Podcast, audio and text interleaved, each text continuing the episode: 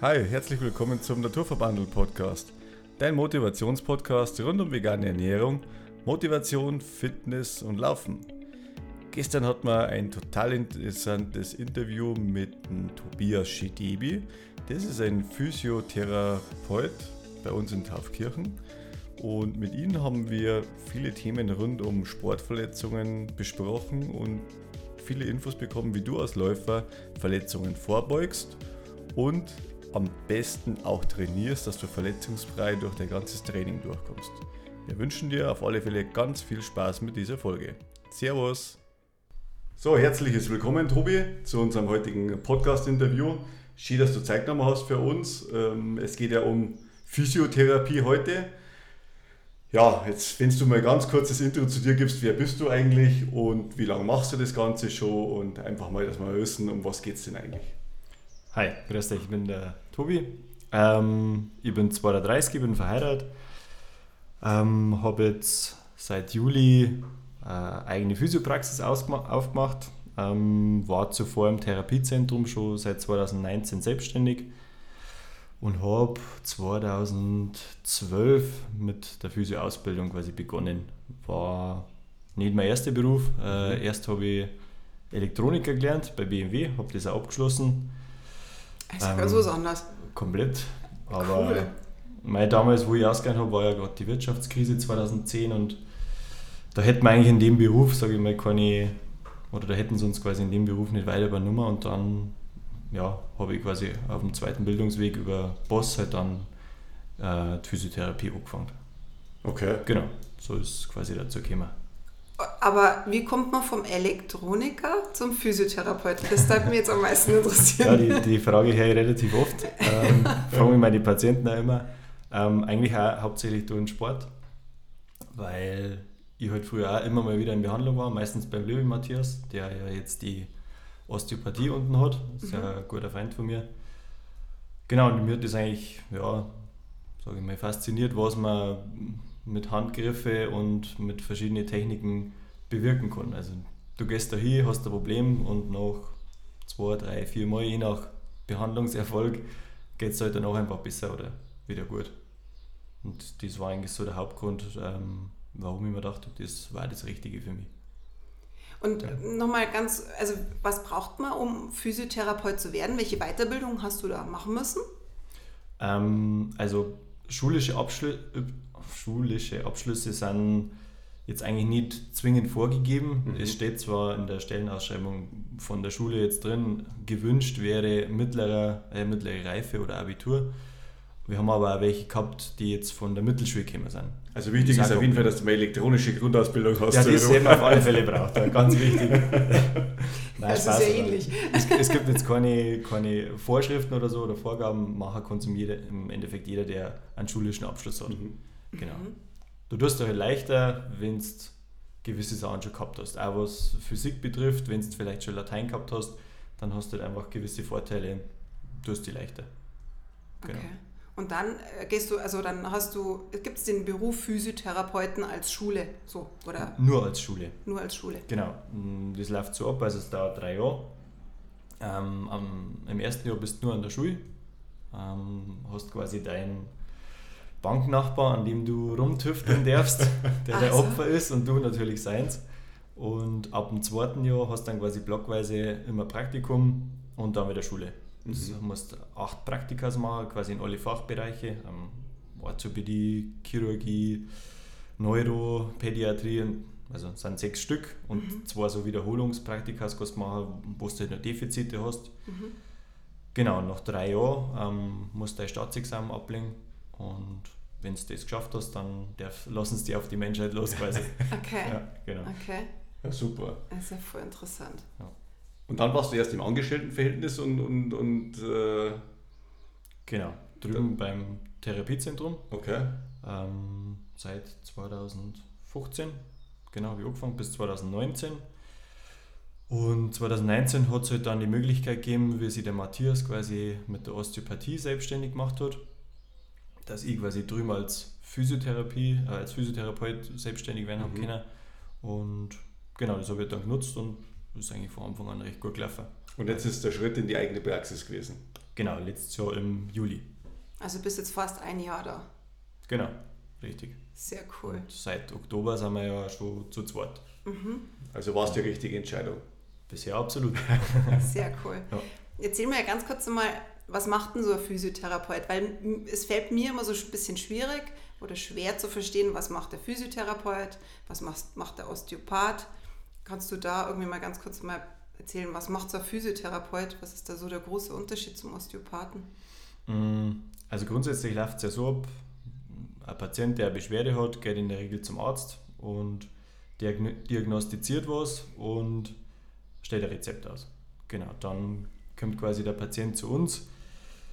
Auf dem Rezept steht, was weiß ich, LWS-Syndrom oder Schulterschmerzen oder irgendwas drauf.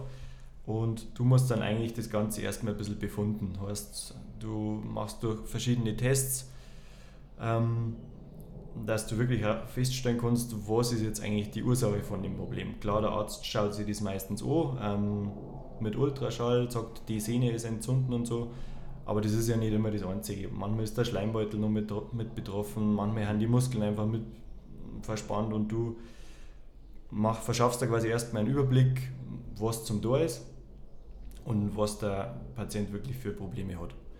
Genau, und dann versuchst du quasi mit verschiedenen Techniken, mit verschiedenen Handgriffe, mit Massagen, mit Elektrotherapie, mit Wärmebehandlungen ähm, das äh, Problem quasi zu lösen, anzugehen. Es ist jetzt ein bisschen schwierig, das zu beschreiben. Ich kann jetzt mit Worten nicht meine Techniken darlegen, das Mhm, ist klar, mhm, das, klar. das, das Mhm. geht so nicht.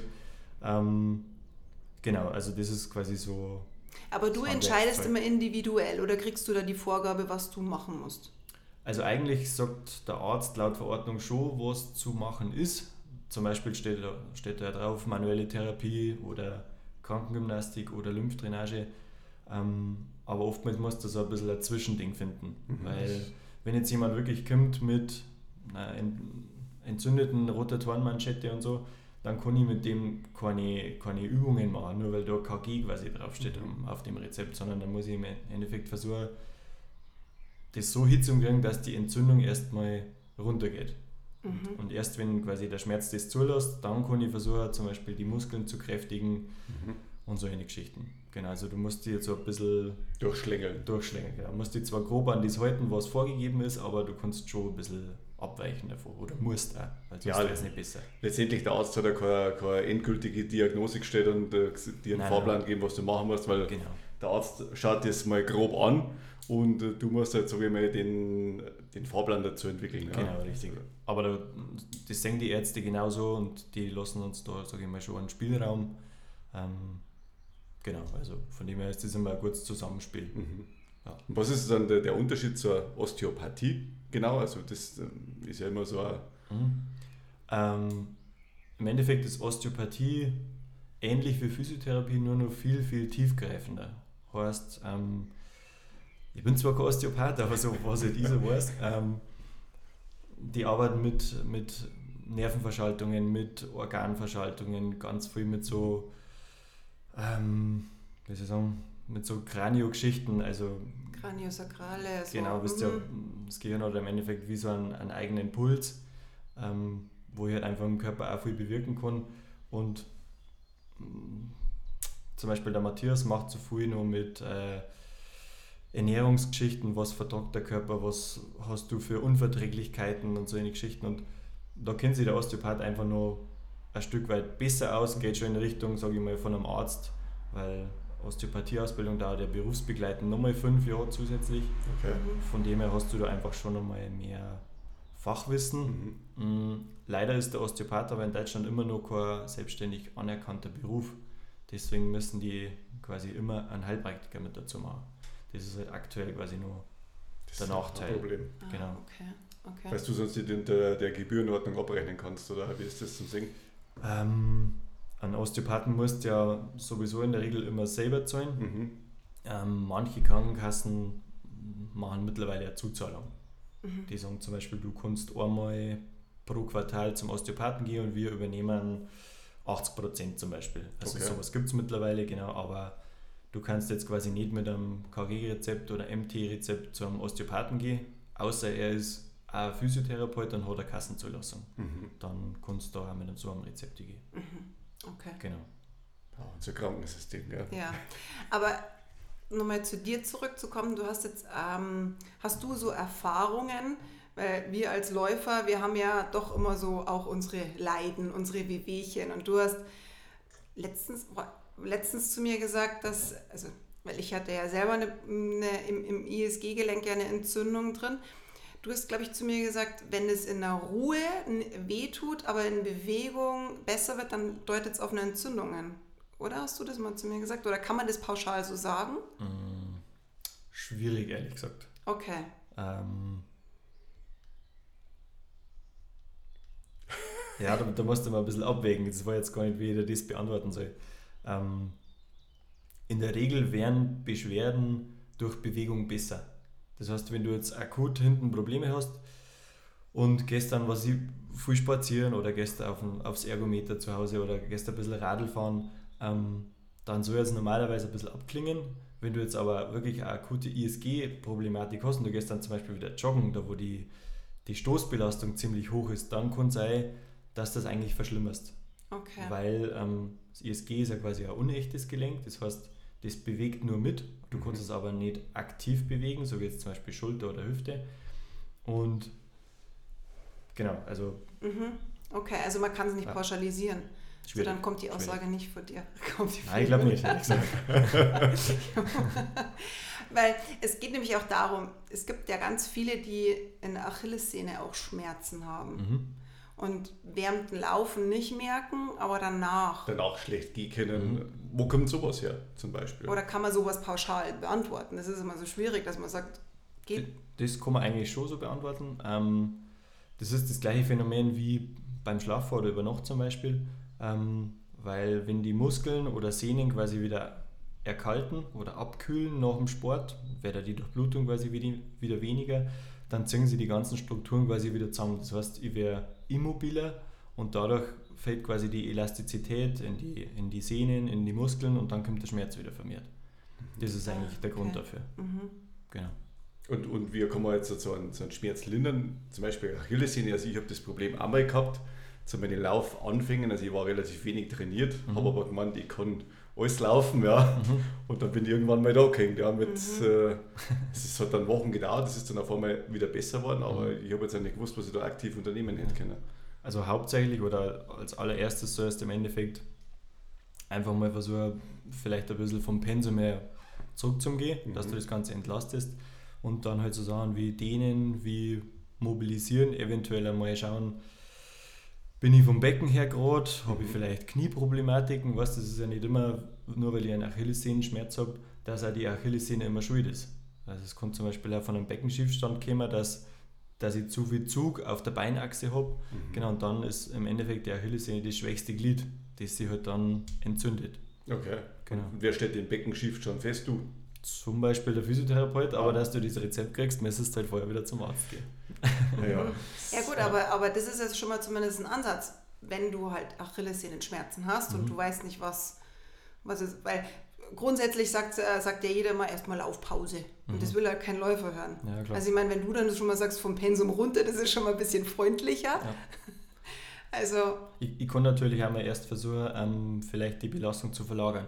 Weißt, wenn ich jetzt viel laufen war, dann versuche ich erstmal zum Beispiel Radl zu fahren oder Schwimmen zu gehen und dann schaue ich mal, habe ich da auch wieder den Schmerz. Und das, wenn es da zum Beispiel Mhm. besser ist, dann gibt mir das schon mindestens mal wieder einen Hinweis, dass vielleicht an was anderem liegen kann als von meiner Achillessehne. Weil die Belastung halt da quasi wieder komplett anders ist.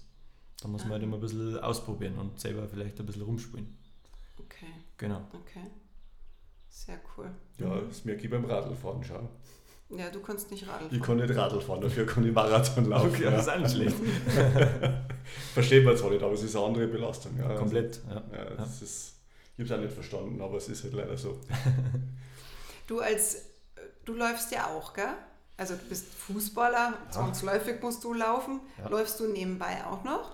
Ähm, ja, eigentlich schon. Zwar jetzt nicht ähm, oder nicht mit einem hohen Pensum während der Saison, sondern mehr quasi immer in die Pausenzeiten. Einfach um die Fitness aufrechtzuerhalten und halt natürlich, wenn es Richtung Vorbereitung oder Saisonstart geht, einfach wieder Kondition aufzubauen. Aufzubauen. Grundlagenausdauer. brauchen wir ja ganz wichtig. Ja, klar, Genau. Fußballer brauchen sie auch. Ja. Mhm. Und wie, wie ist es bei dir so, wenn du in der Regeneration bist? Also, wie läufst du dann so? Also, hast du irgendwelche Tipps für, so aus Physiotherapeutensicht? Ist es so, schaust du auf den Puls oder schaust du einfach so, also, wie ist so deine Laufempfehlung, Lauftechnik? Wie gehst du so vor als Läufer dann? Also Empfehlung war mit Sicherheit das, was, was du jetzt gesagt hast, auf den Puls zu achten, eventuell mit der Pace sich ein bisschen ab, abzustimmen. Ähm, was mich jetzt betrifft, ich bin da ganz schlecht. Ich, ich renne renn einfach zu, so, schnell wie ich kann und dann versuche ich im Endeffekt das Tempo bis zum Schluss durchzuziehen. Ähm, ich bin auch keiner, der sich einläuft oder ausläuft, sondern von Anfang bis Ende Vollgas durch und dann... Vorbildlich. Ja, Mhm. richtig schlecht eigentlich, muss ich ehrlich sagen. Das Einzige, was ich dann noch mache, ist quasi mich zu dehnen nach dem Laufen. Ah, Ja, genau. Cool. Aber sonst bin ich in der Hinsicht kein Also Vorbild. von, von deinem Laufstil her muss ich sagen, das ist so ein Fußballer-Syndrom. Also alle, die wo wir kennen, äh, das sind quasi Fußballer, die wo so laufen. Also da gibt es eigentlich nicht so die Struktur, sondern da wird halt einfach mal, äh, ja, das kommt wahrscheinlich halt vom Sprinten beim Fußball. Und darum sind halt die Fußballer diejenigen, die wo halt bei den längeren Läufen meistens dann einknicken, ja. Ja, genau, die wo versagen. Nee, Ja, das nee, ist- also das ist was anderes. Ihr habt, also man kann oft nicht so langsam laufen, weil das ist ja nicht eure Sportart. Sonst Genau. würdet ihr ja Läufer sein. Also Genau.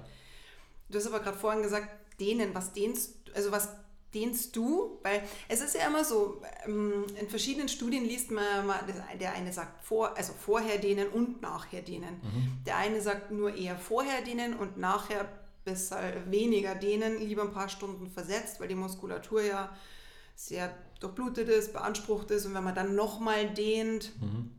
das ist ja immer so ein Für und Wider. Wie ist denn da deine Meinung? Also, ich habe auch zwei verschiedene Modelle kennengelernt, weil ja ganz viel was anderes sagen. Mhm. Ähm, früher im Stützpunkttraining vom BFV, da haben wir es im Endeffekt so gelernt. Ähm, wir haben uns erstmal warm gemacht, dann haben wir quasi nur so ein leichtes Stretching gemacht und Movement Preps. Ich weiß nicht, kennt ihr mit Sicherheit auch, oder? Das ist quasi so ähm, eine Verbindung aus ähm, so Stretch-Übungen, wo du aber gleichzeitig den Muskel ein bisschen kräftigst und aktivierst. Ach, jetzt, okay. Genau, mhm. dass du quasi für den Sport oder für den Fußball jetzt quasi die Spannung aufbaust. Mhm. Ähm, in der Physioausbildung haben wir es aber so gelernt, ähm, dass du auch quasi vor dem Sport halt stretchen sollst. Du sollst quasi nicht zu sehr in die Dehnung gehen, weil du sonst die Muskelspindel zu sehr auseinanderziehst. Das Mhm. heißt, du wirst anfälliger für Verletzungen.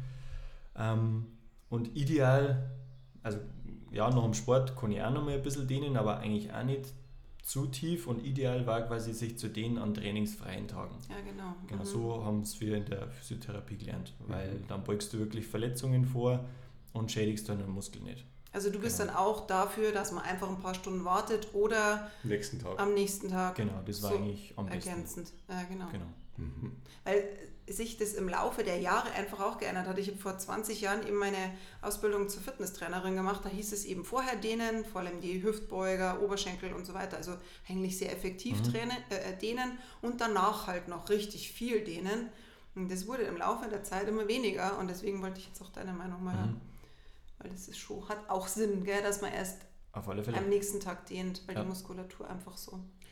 Was empfiehlst du eigentlich generell? Äh, Wir sind ja sehr lauflastig, ja. Mhm. Ähm, Und viele, die wo ins Laufen einsteigen, die kriegen halt nach einer gewissen Zeit Problematik. Entweder das heißt es mit der Hüfte, wo es zum Zwicken anfängt, oder mit dem Knie. Mhm.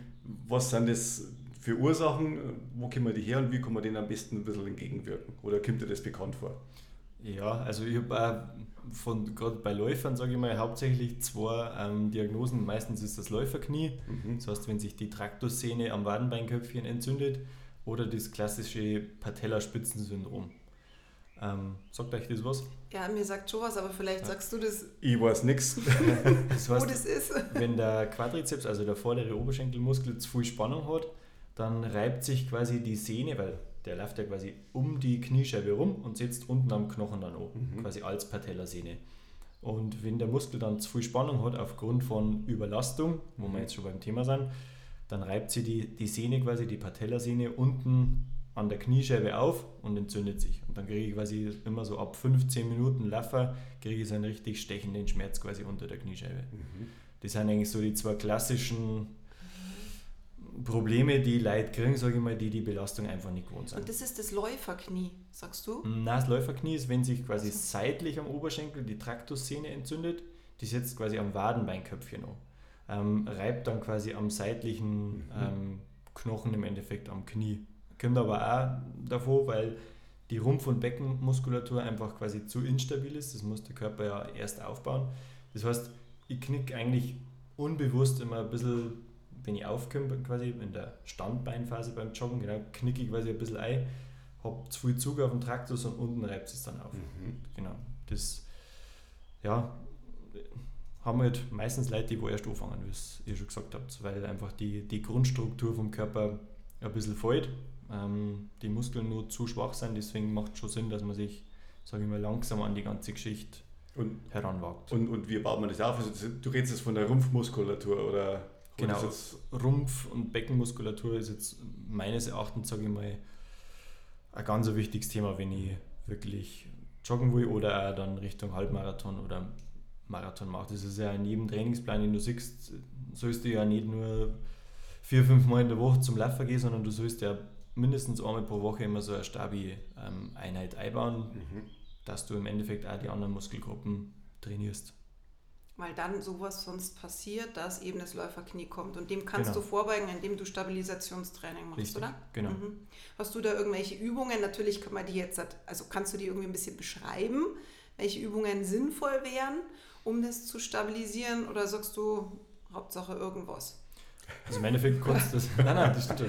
Im Endeffekt kannst du es entweder durch andere Sportarten machen, zum Beispiel Schwimmen oder auch wieder Radfahren, oder du machst halt Übungen. Ähm, vorderer Rumpf, ganz klar, klassisch zum Beispiel Sit-Ups. Ähm, dann gibt es zum Beispiel die Sideplanks für die Mhm. seitliche Rumpfmuskulatur, Mhm. dann in Bauchlage zum Beispiel das klassische Rückenheben, wo ich dann wirklich den Rückenstrecker dabei Also habe. ich glaube Schwimmer meinst du jetzt, oder? Oder so eine Art Schwimm, wie so ein Schwimm, heißt Schwimmer, glaube ich, die Übung. Aber egal. Also auf Oder jeden Fall. Bauchlage und du hebst den, den Oberkörper hoch, oder? Genau, Weg genau. von der Matte sozusagen. Also die? Sidelinks, muss ich sagen, die haben bei mir jetzt zum Beispiel viel gebraucht, wo ich mit, Mhm. mit der Hüfte auch Probleme gehabt Mhm. habe. Also es war nicht die Hüfte selber, sondern nur der Muskel. Und seitdem ich das jeden Tag mache, sind nur so 10 Minuten, Viertelstunde, jeden Tag, Mhm. habe ich nie wieder Beschwerde gehabt. Ja. Ja, das bringt wirklich viel.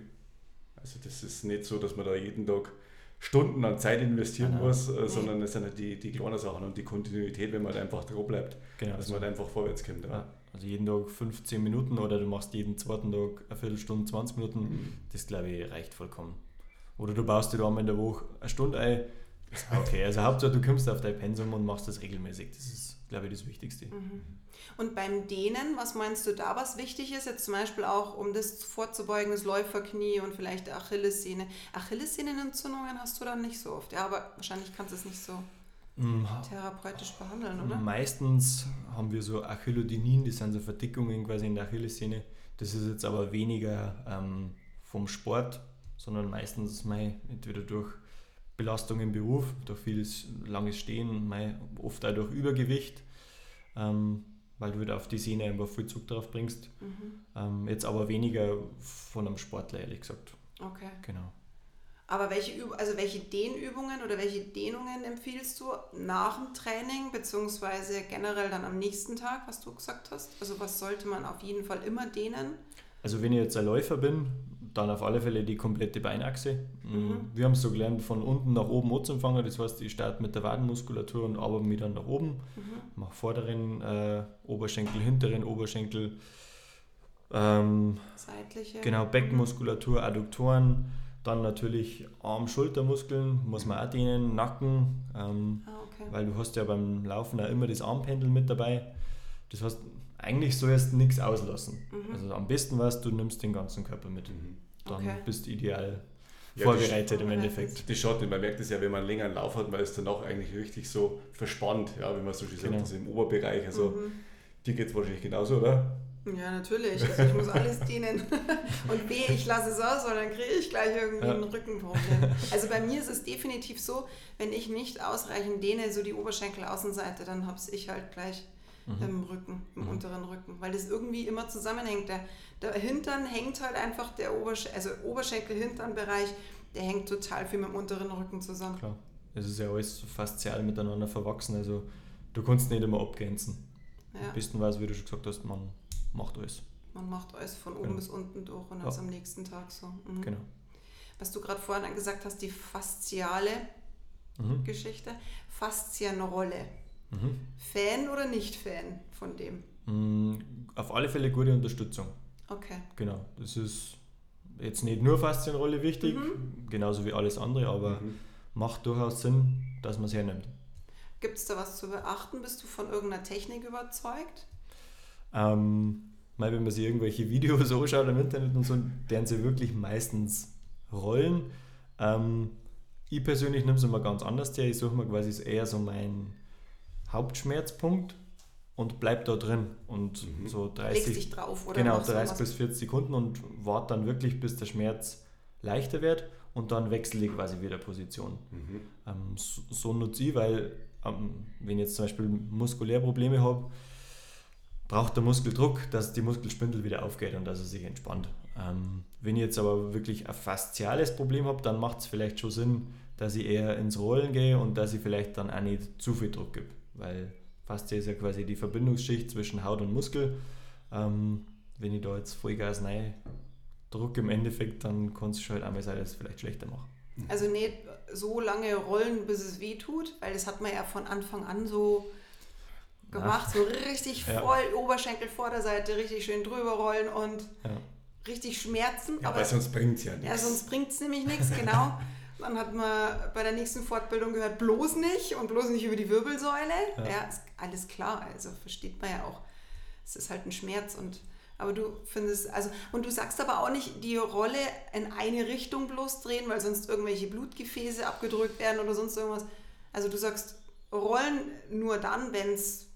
Wie unterscheide ich, was sagst du, wann rollen und du hast gesagt, Faszienproblem ist rollen und wenn es im Schmerz ist, stehen bleiben. Genau, drücken. Du sollst ja grundsätzlich quasi immer eigentlich mit dem Blutfluss arbeiten. Das haben sie uns ja quasi damals auch so in der Ausbildung mit den Massagen zum Beispiel gelernt. Also du sollst immer Richtung Herz arbeiten. Ah ja, okay. Das lässt sich aber bei den Faszienrollen ehrlich gesagt nicht umsetzen, weil ich kann nicht, wenn ich jetzt zum Beispiel meine Wade mache, nach unten rollen, dann gehe ich wieder runter, gehe wieder drauf, nach unten rollen. Also eigentlich ist es ein Schmarrn, sondern ich ruhe dann schon hin und, hin her. und her. Genau, einfach, dass die Faszie quasi ein bisschen aufmacht mhm. und das ist den im Endeffekt. Also wie mit einem Nudelholz. Da rollst du auch nicht nur in eine Richtung, sondern da geht es hin und her. Ja, ja. Sonst ist das Ganze auch nicht praktikabel. Also. Mhm. Okay. Genau. Also die ist schon auch gut oder die nimmst du auch dann her? Die nehme ich auf mhm. alle Fälle her, ja. Cool. Okay, sehr cool. Ja, schön.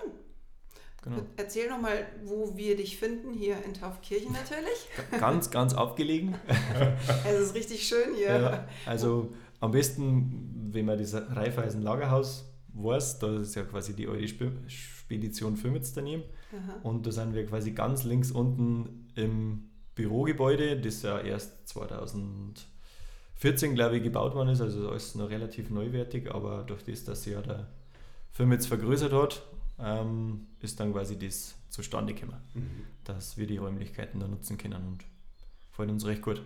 und du bist, wie, wie lange seid ihr dann Öffnungszeiten oder wie lange seid ihr dann da? Wo? Also wir sind Montag bis Freitag da. Mhm. Ähm, montags bis Mittwochs, da haben wir unsere langen Tage, da haben wir in der Früh von 8 bis 19 Uhr da.